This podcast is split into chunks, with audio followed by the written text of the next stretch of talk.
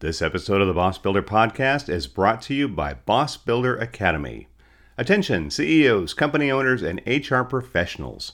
Are you disappointed by your manager's inability to get things done? Are you finding that your managers lack technical and interpersonal skills? Are you frustrated by your manager's inability to manage employee performance? Fortunately, we can help. Our Boss Builder Academy provides turnkey training and development solutions to better prepare the boss to fix systems and processes and develop their team. We'd love an opportunity to partner with you. Contact us today at thebossbuilders.com or by phone at 931 221 2988. Welcome to this episode of the Boss Builder Podcast, where we talk to great bosses and those who build great bosses about what it takes to be a great boss. And now, here is your host, the founder and CEO of Boss Builders, Mac Monroe. Well, hello and welcome to this episode of the Boss Builder Podcast. You know, as the boss, you probably realize how stressful the job is, how it seems like you're under pressure to get things done. Well, our guest today is going to give us some strategies on how do we relax a little bit? How do we become more aware and more mindful? How do we bring the very best of who we are into our role as the boss. Our guest today is Lauren Smith. She is the author of Mind Love. And what Lauren's going to do is talk to us about some ways that we can be more self aware, ways that we can actually use journaling to help us, and finally, some strategies and good questions that you can ask yourself as the boss to be more effective as a manager, more effective in dealing with people. At the end, she'll give you some contact information on how to reach her and how to buy her book. So, with no further delay, let's meet our special guest, Lauren Smith.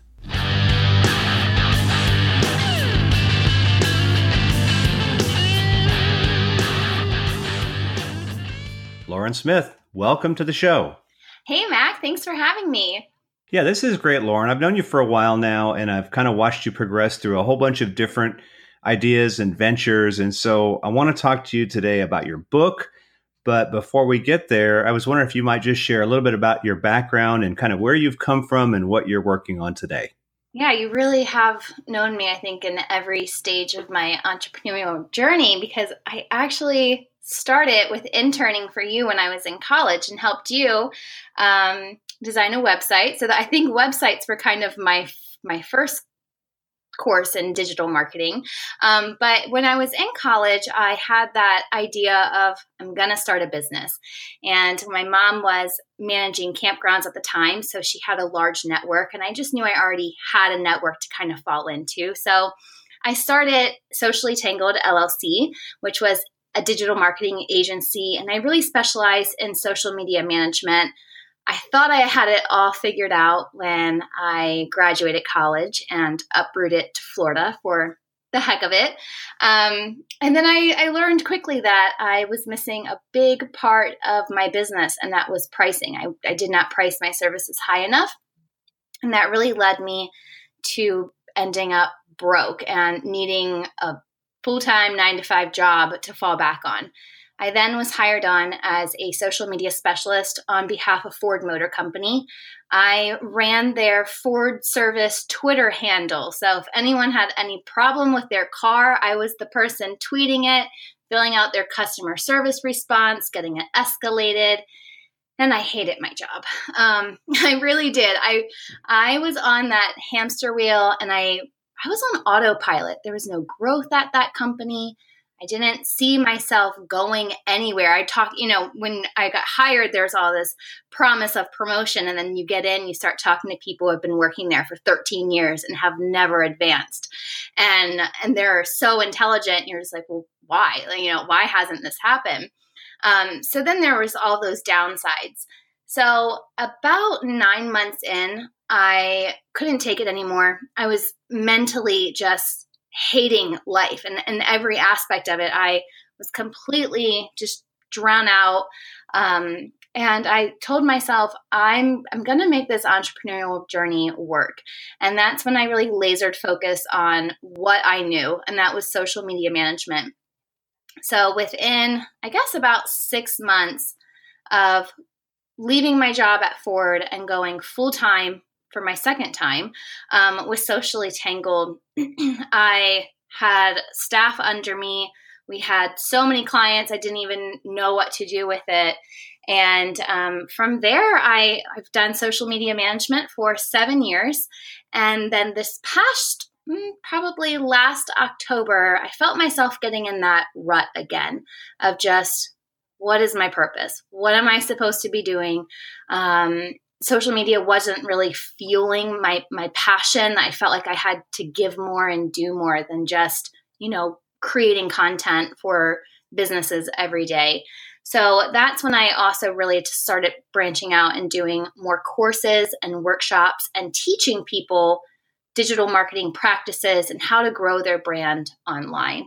Um, and so, yeah, I guess that's where I am today. I'm, I'm teaching entrepreneurs how to grow a business online and also still love their life because if you're not happy with your life, you're definitely not going to be happy with your business no matter what you're doing. Well, that's true. Well, I've kind of followed you on Instagram, and I, I, think I followed you. You went to Bali, and I don't know, you were doing some yoga thing or something over there. So it sounds like you have tried a lot of different things, and it's kind of all led you to what you're doing today. And that, I guess, leads us to your new book that you've just written, and it's called Mind Love Bite Sized Thought Nuggets to Fuel Your Life. And when I saw this was coming out, I thought I have no idea what mind love is. so maybe you could share what exactly is mind love and what led you to write this book. Sure. So I consider mind love a daily habit. So uh, you think about it, the world has always conditioned us to see darkness instead of light. You turn on the five o'clock news and you're going to have 10 bad stories for every one good story. So the thought of mind love is to really reframe your mindset because if you think free, you are free. So, personally, um, that same year that I actually the year after I quit Ford um, and business was kind of at its height, I I don't know why, but like everything about me was like I'm going to fail. I'm not worthy of this. I'm not enough for this. And really, I just I, I wasn't hyping myself up. I didn't think I was good enough for the success that I was bridging upon. Um, and so when I started writing little affirmations, which is kind of what mind love is, I call them bite sized thought nuggets. I told myself, you know, there's no room for negativity, doubt, and fear in my life. And I had to start bringing myself back up and feeding myself more love in order to shift my life and and kind of overcome those mindset battles that we all struggle with. Uh, what led me to writing this book? Well, I didn't ever really anticipate this becoming a book. It's really a collection of my writings from over the years. Um, being a digital marketing professional, I, I didn't even see how this would fit into my scope of work.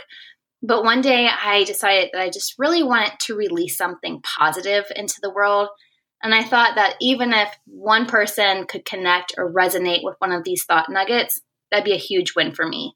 So at the time, I really didn't have any other purpose for the book other than the world needs more good. Um, and and I just I never imagined the response that has been getting. It's been overwhelming and it's resonating with a lot of people. Well, I think it's necessary. I mean, you mentioned what the average human being goes through. There's negativity everywhere you turn the people that listen to our podcast are supervisors who've been recently promoted. There's people who are in the role that don't know what they're doing. I've got folks that are in the HR community that are overwhelmed and stressed. And so this is why I wanted to have you on the show. I, I know that there's some things that you can share that can help them get through the day if you're mentally and emotionally not right. It has a large impact, especially when you're the boss. So, one of the things that you talk about is reframing a mindset. How could somebody reframe their mindset? So, I, th- I think like most changes within your life, it's going to be gradual. Like you don't go to the gym and automatically get a six pack. Um, it's something that you have to work on every single day. So we know that words have the power to, to change our perception of reality. So I think that reframing your mindset is kind of a three pronged approach. So, first, like anything, you kind of have to identify the challenge. So, what is it we're trying to change, and what do we want to obtain? So, for instance, I've worked with this client we'll call her Sally, who has a nine to five, but she also has a side hustle business. And she kept saying to me, I could never quit my job and go full time with my business. Well, she knows what she wants to do in her business. She knows how she wants to control her life, but it's her own self limiting belief that she can't do it. So we see the challenge and we note the challenge. That's step number one. Then the second step would you have to reframe the negative into a positive. So in psychology, it's actually called a cognitive reframe. So that's when you voluntarily take a limiting or destructive belief or a thought pattern and you look at it in a different lens or a different light or a different angle. So Sally, who can't quit her job, her reason was because she's afraid to fail. Okay, well, why why would you fail, Sally? And she would say, because I'm a perfectionist and I, it would have re- it would be really hard for me to let go of control. So Sally is actually viewing her perfectionist as a weakness instead of a strength. But if we could turn her perfectionism into a good thing, she could say, I'm a perfectionist, and it's because of my attention to detail that I often spot problems before they start. So she really has to change that mindset of how she's seeing her perceived weaknesses as strengths. And I think that sometimes owning our truth and our faults sometimes feels like a vulnerable thing. But if we can't be transparent with ourselves, who are we going to be honest with? And the third thing I think that we need to, to think about is the steps that we need to take to overcome the initial challenge. So instead of Sally immediately saying, I can't leave my nine to five job for the side hustle, she should ask herself, how can I leave my nine to five job for my side hustle? Hustle. So this reframes your brain into thinking more of a brainstorming mode and it pushes doubt aside. So by asking yourself a question, you're already opening yourself up for answers. So mindset is something that you really have to focus on daily in order to strengthen it. But by doing those three little things of acknowledging the challenge, reframing it, and then kind of brainstorming ideas of how you can tackle it, it makes it once, you know, what may feel as a big task and you can break it down into something small and very manageable. Well, I can see how a person could absolutely circle the drain with negativity, saying, especially in the groups that I work with, I don't have the power to do that. I'm helpless. I'm hopeless. Best case scenario is I just survive the day. But a little bit of kind of reframing the thought process sounds like it's a starting point to get you out of the hole. Right. And then from there it's you know it, it's progression from there. So it's it may not feel like you're doing a lot, but you are. And there's been numerous studies that have been done that after, you know, a month of thinking writing down three things that you're grateful for every single day, it actually has the power to physically change your brain. So just imagine imagine what it can do by just writing down and really focusing, laser focusing on whatever problem it is and reshaping your brain of how you're perceiving it. And it could be someone you work with too. Um, maybe it's a coworker that you don't like very much. So you could, you know, kind of resh- train your brain into thinking positive things about them by pointing out things that you like about them or things that they're good at or you admire about them. It works the same way. Well, I love this. I, I know I'm going to have folks that listen and they say, you know, I don't have time for all that nonsense. Uh, I don't do mindfulness. I don't do that. So, what is your response to someone that think this is just kind of a touchy feely thing? Obviously, it has helped you immensely, and you are a business professional. How could somebody respond to that? So, it, I'm not taking time out of my day to do this. Um, you know, I'm not taking an hour, two hours, three hours. I sit with my coffee every morning and take five minutes. So if someone has, oh, I don't have five minutes to do that, I'm going to call BS on it because you can def you definitely have five minutes. And even if you're not a person who who writes, and um, maybe you're you're more of a visual person, what you see posters all the time like nike you can do it. Maybe it's something that you just need to remind yourself and you see it every single day at your desk. Um, maybe it's just slow down. If you work really fast and you just know you need to slow down and kind of be mindful throughout the day write yourself a note so you you visually see it every day.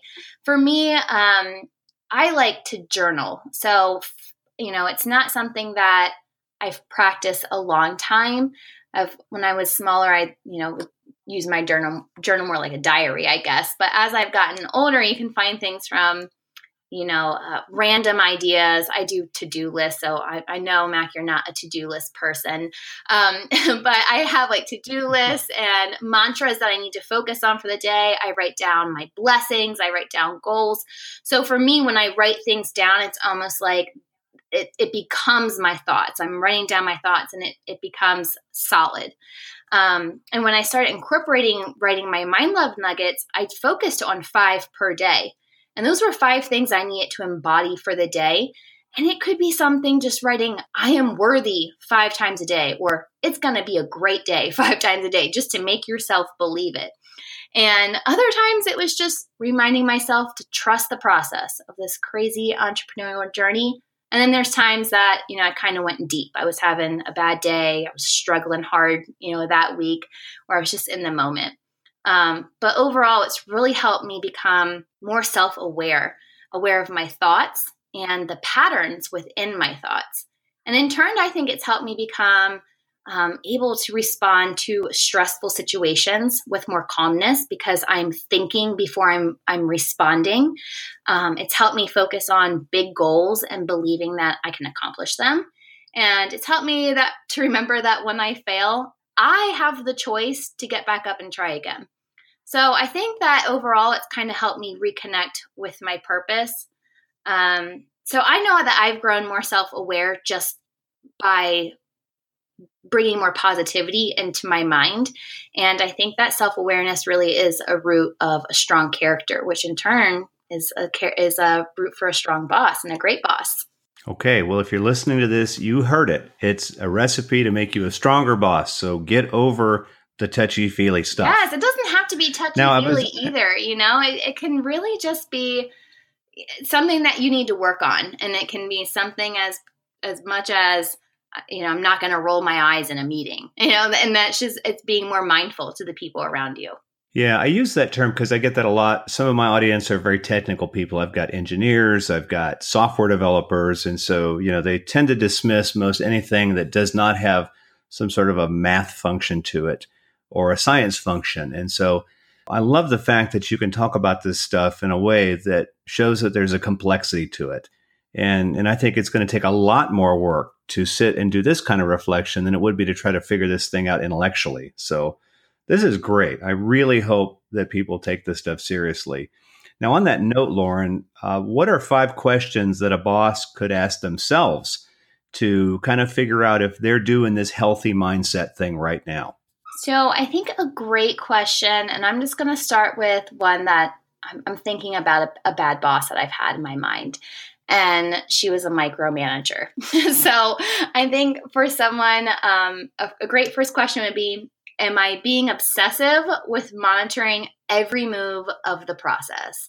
Um, so if, if that answer is yes, that's probably a key indicator that you're a micromanager too. And of course, when you're micromanaging, that undermines the efforts of others.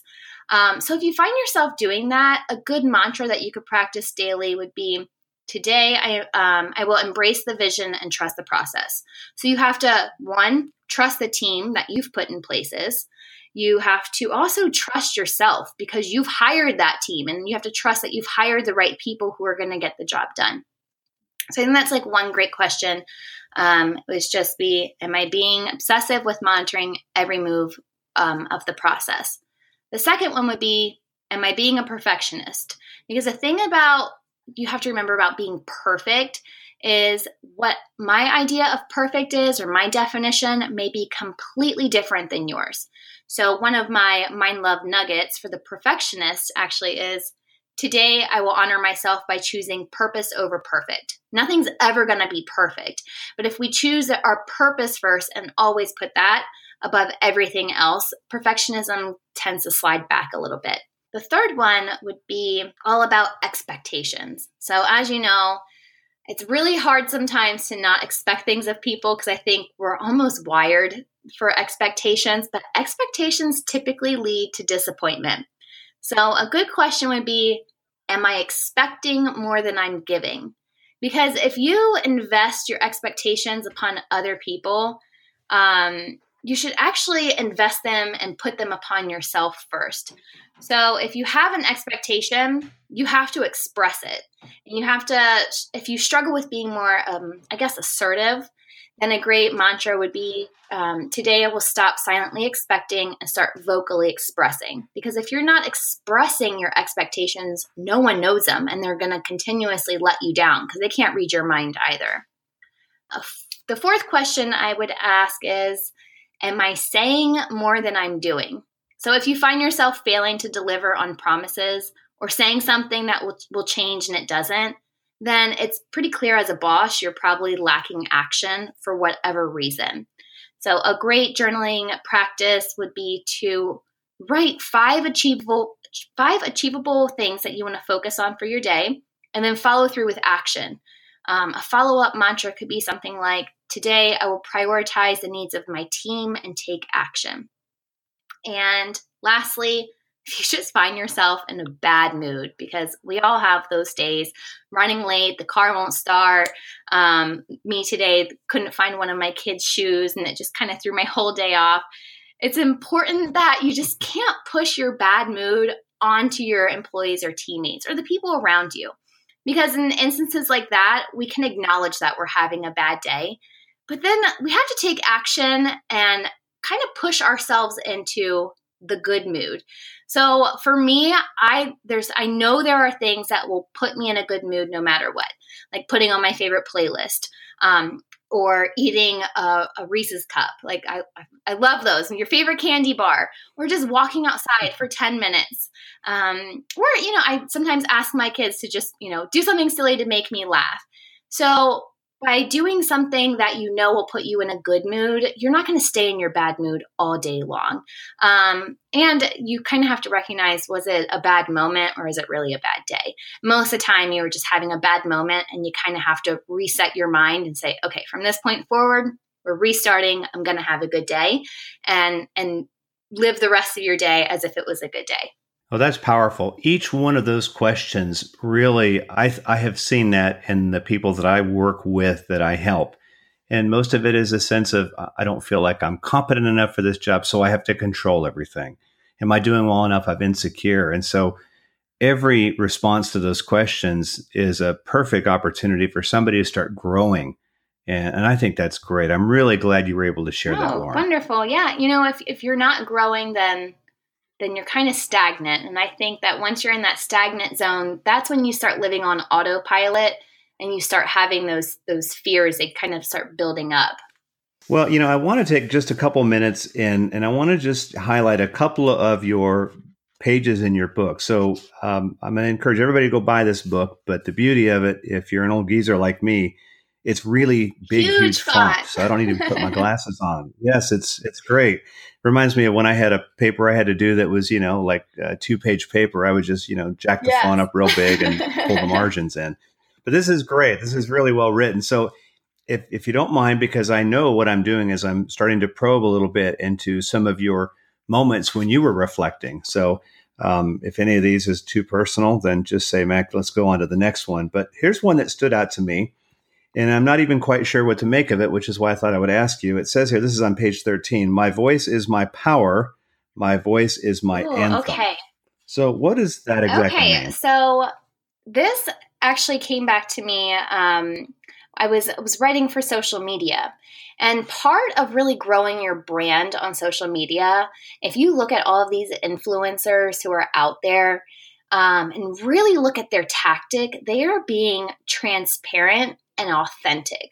So authentic is probably their number one thing that they're being. They they are being genuinely themselves.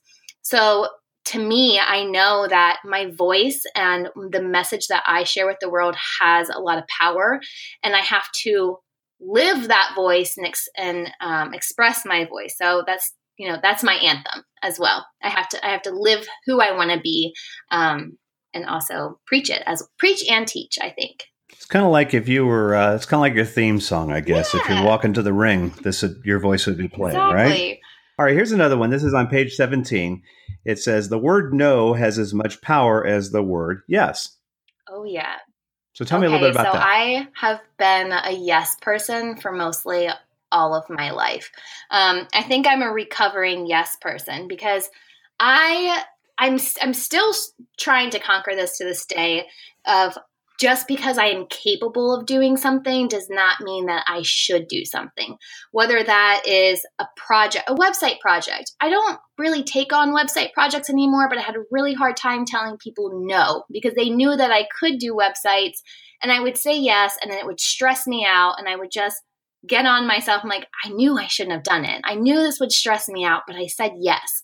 So even though I was able to say no, when I started to say no to people, actually, um, I I thought I was letting them down, but really I wasn't letting them down. I was empowering myself by saying no because I felt better by not taking those projects and I could direct them to someone that I knew was taking those projects so I was helping someone else out and I knew that I was I wasn't accepting a project just because I could take it. I want to take projects that I really feel passionate about. So I think that sometimes when you reclaim your no and stop being a yes person, it's a lot more powerful. Um, it's it's a self power. That's great. Well, I know the people listening to this are used to having to say yes to almost everything, and so I love the idea that you you can do that, and it's healthy to do that. Absolutely. Well, one more that I want to talk about then is is this one. It's on page thirty, and it says and maybe it kind of follows the last one. I give myself permission to slow down. I can do anything, but not everything. Yes. Well, I wear a lot of hats. So, um, last year I was a little crazy and I volunteered over 1,200 hours for my daughter's school, which after I did the math, I realized that that was 30, 40 hour work weeks that I volunteered and there's only 35 hour week or 35 uh, school weeks in the year.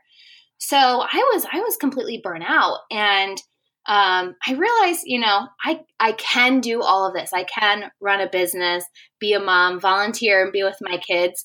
And just because I can do it doesn't mean that I should do it. Um, so by it does it kind of reverts back to saying no, but just because you can do it doesn't doesn't always mean that you should do it or it should have your energy because giving too much of your energy can also deplete you. Well, Lauren, I really appreciate you taking the time to be on the show today. Before we go, how can my audience get a hold of you and how can they buy your book? So everything is on my website at laurensmithbiz.com. The book is also on Amazon. Um, and then I'm I'm on social media a lot too. So you can find me on my Instagram. I have two. I have my personal page, which is at Lauren Untangled, and then my podcast page is at Mind Biz Life. So there's um, different channels depending on on what you're looking for. Yeah, and I want to recommend too, you check out Lauren's podcast. I listened to a couple episodes on it, one the other day, and she interviewed one of her, I don't know if you call it a spiritual mentor, is that lady yeah. from the UK. And what an awesome conversation. So if you enjoyed this episode with Lauren, I want to recommend you go check out her podcast because you're going to find a lot more of what we talked about today yes, on that podcast. Absolutely. Thank you, Mac. All right. Well, thank you again, Lauren, for taking the time to be on the show, and we look forward to having you back.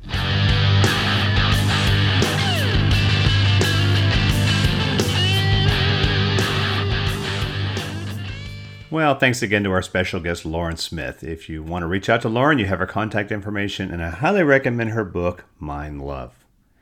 Well, until the next time we meet, please get out there and be the best boss you can. We like to say at the end of our podcast, boss up and boss on.